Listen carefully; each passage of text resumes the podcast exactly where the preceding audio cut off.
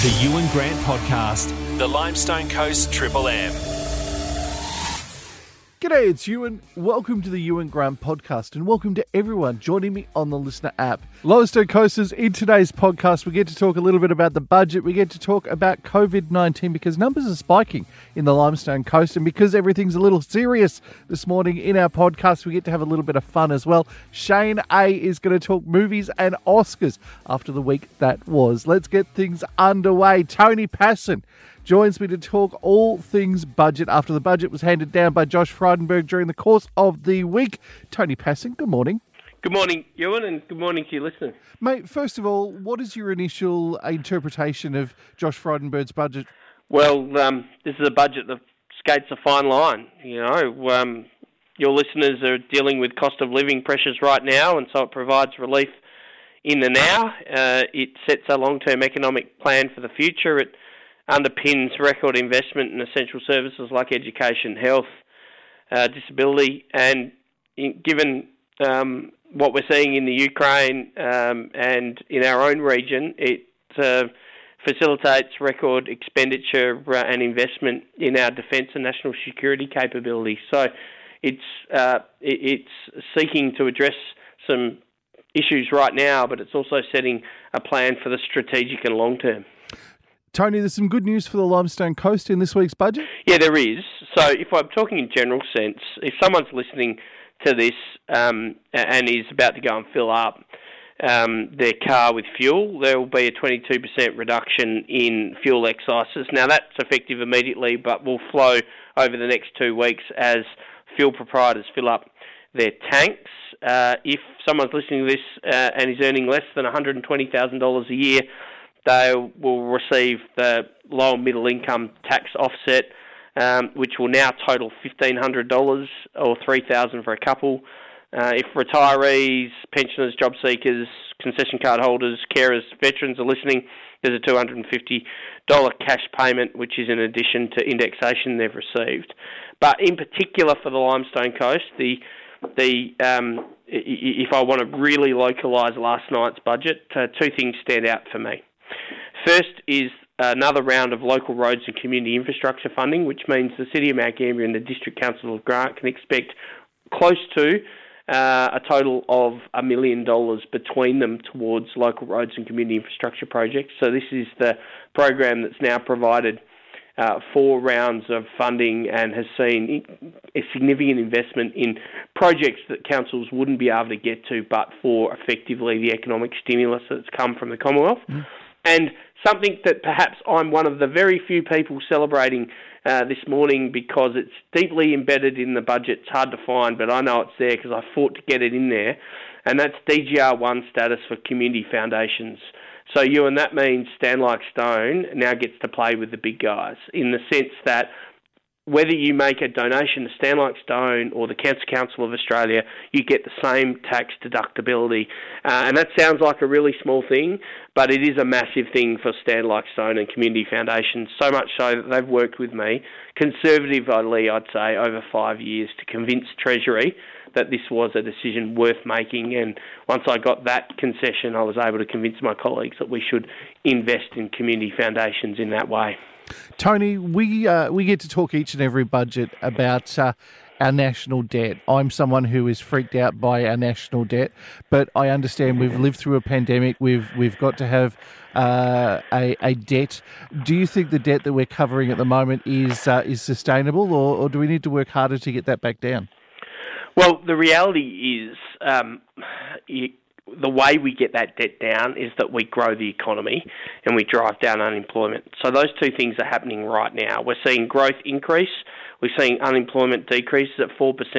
It's likely to get to 3.75%. That means in terms of uh, payments uh, on a fortnightly basis that the Commonwealth has to make to individual Australians, they're at an all-time low, and we're seeing wages strengthen, which will see a dividend in terms of taxes over the long um, term. Now, um, notwithstanding the significant investment to address cost of living and defence issues in this budget, gross debt will peak now earlier and lower than it was previously expected. Now, that basically says that the total, the maximum amount we'll owe as a nation will get to their um, um, sooner. Uh, and it'll be lower than expected. Now, those things are excellent because once you get to peak debt, uh, and and it's lower than it was anticipated, you can start uh, repaying that debt as quickly as possible. And you can only repay that debt as quickly as possible by having a strong economy. And you, you know, it's hard to believe with an unemployment level at four percent, but we are not that far from what was a potential recession in Australia. You recall we had a, um, some very um, slow quarters of growth. We had a negative quarter of growth, but we have rebounded uh, in effectively 12 months, which well, the last time we had a recession of this nature, it took us 10 to 12 years. And so we're confident that because of programs like JobKeeper and other investments we made into the economy during the pandemic and dealing with the issues in and around um, uh, the consequences of the pandemic, that we'll have a stronger economy quicker uh, and will recover as a result of it. And so uh, we're in a position to be, be addressing uh, cost of living issues, the strategic issues um, uh, in circumstances where we wouldn't have been had we not taken really strong and bold decisions in and around the pandemic. Tony, final question for you. The budget is obviously traversing a fine line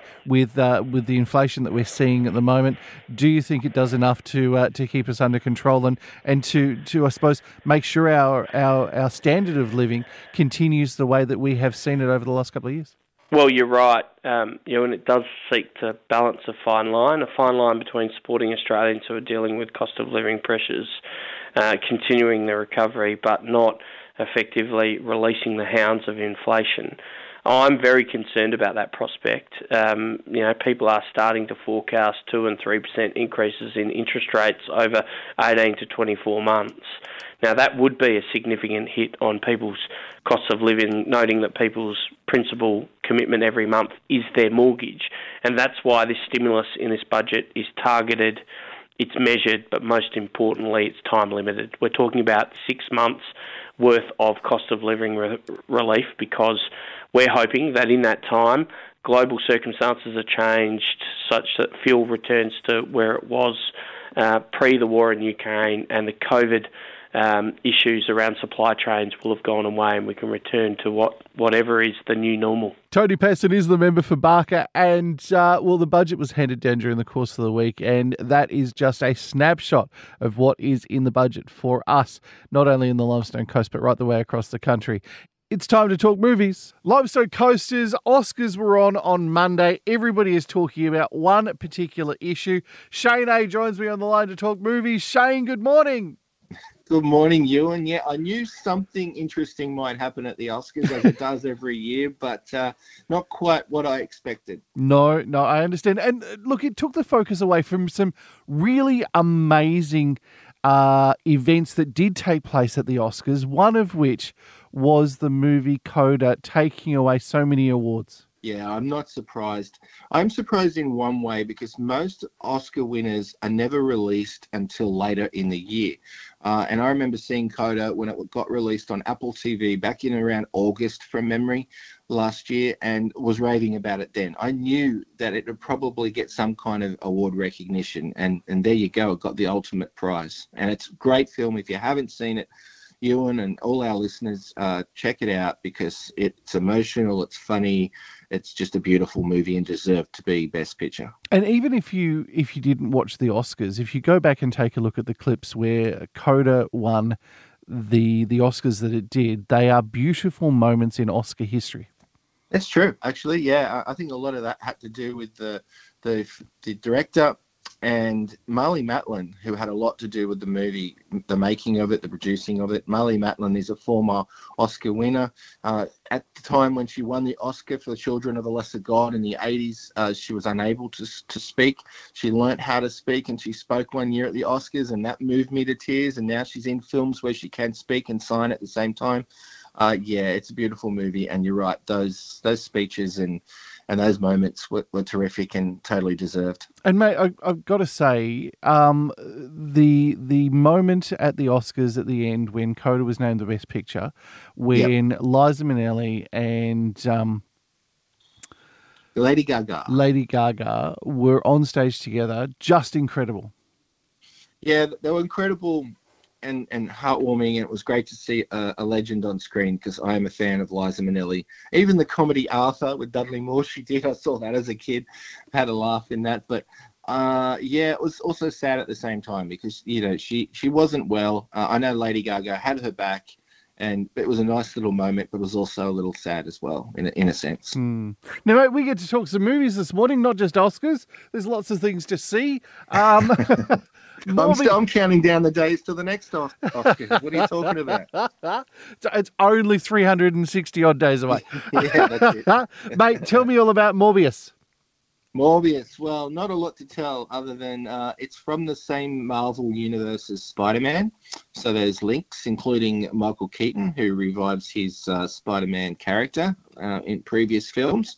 And it got Jared Leto, who plays a doctor. He ends up with this very rare blood condition, decides to uh, experiment on himself fix himself up, but that doesn't go quite right, and he turns into a, a like a, a, super villain, so to speak. And good special effects. I like Jared Leto. Good cast. Uh, not really a, a, superhero movie for kids, but that you know it was something different. I liked it.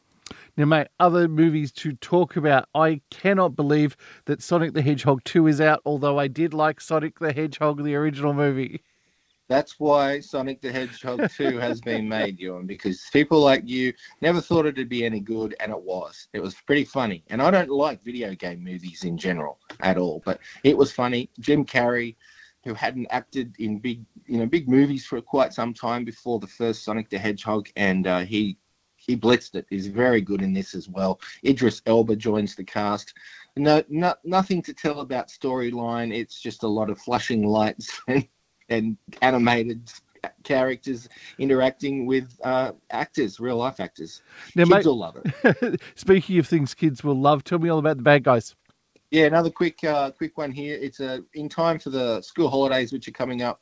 The Bad Guys is about a group of menacing animals who uh, are all pretty bad, but they want to become good. They become friends and try and do some good in the world. Uh, lots of fun, good music, and typical kids fare for Easter holidays. Hey Shane, always good to catch up. Thanks for joining us this morning. We'll talk next week. Cheers, Ewan. Bye. Limestone Coasters, I have got Dr. Elaine Pretorius on the line to talk a little bit about COVID because with COVID 19 outbreaks in Mount Gambier and Naracoorte, they've triggered a return to restrictions at hospitals and aged care sites. Elaine, good morning. Morning, Ewan. Elaine, there've been some changes in uh, in regards to health in the Limestone Coast over the last couple of days.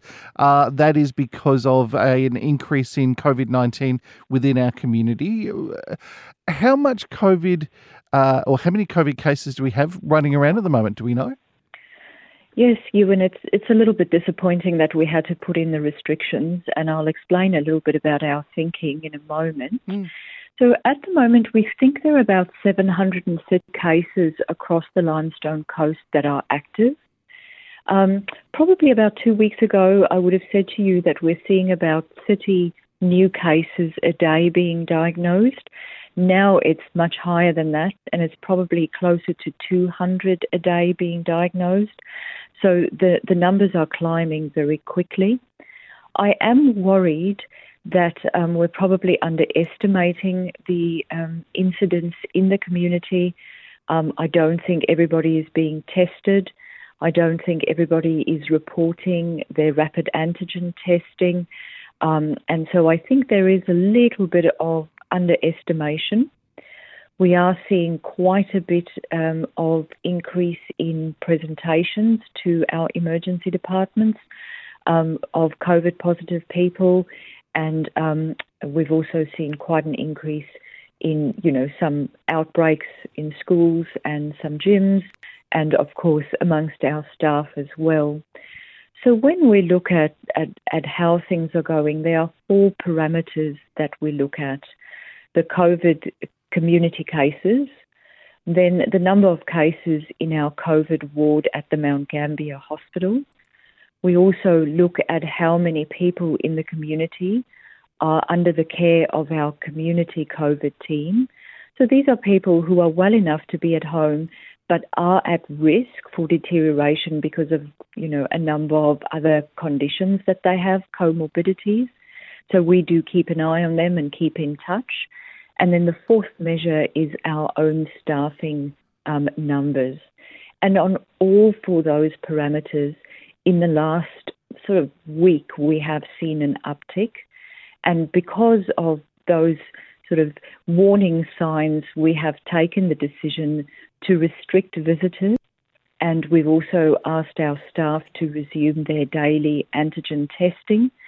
Um, and um, we've also sort of um, uh, increased the capacity of our COVID ward again. Um, these these measures hopefully will be short term, but it does just allow us a little bit of breathing space to control those things that we can. The last thing we want, Ewan, is for things to to worsen so quickly that we have to limit, um, you know, ser- services like our outpatient services or our elective surgery. So we took the very difficult decision on Tuesday to just restrict visitors and bring some other restrictions back in for our community teams um, so that we can just control it, take a breath, and hopefully not see any further deterioration.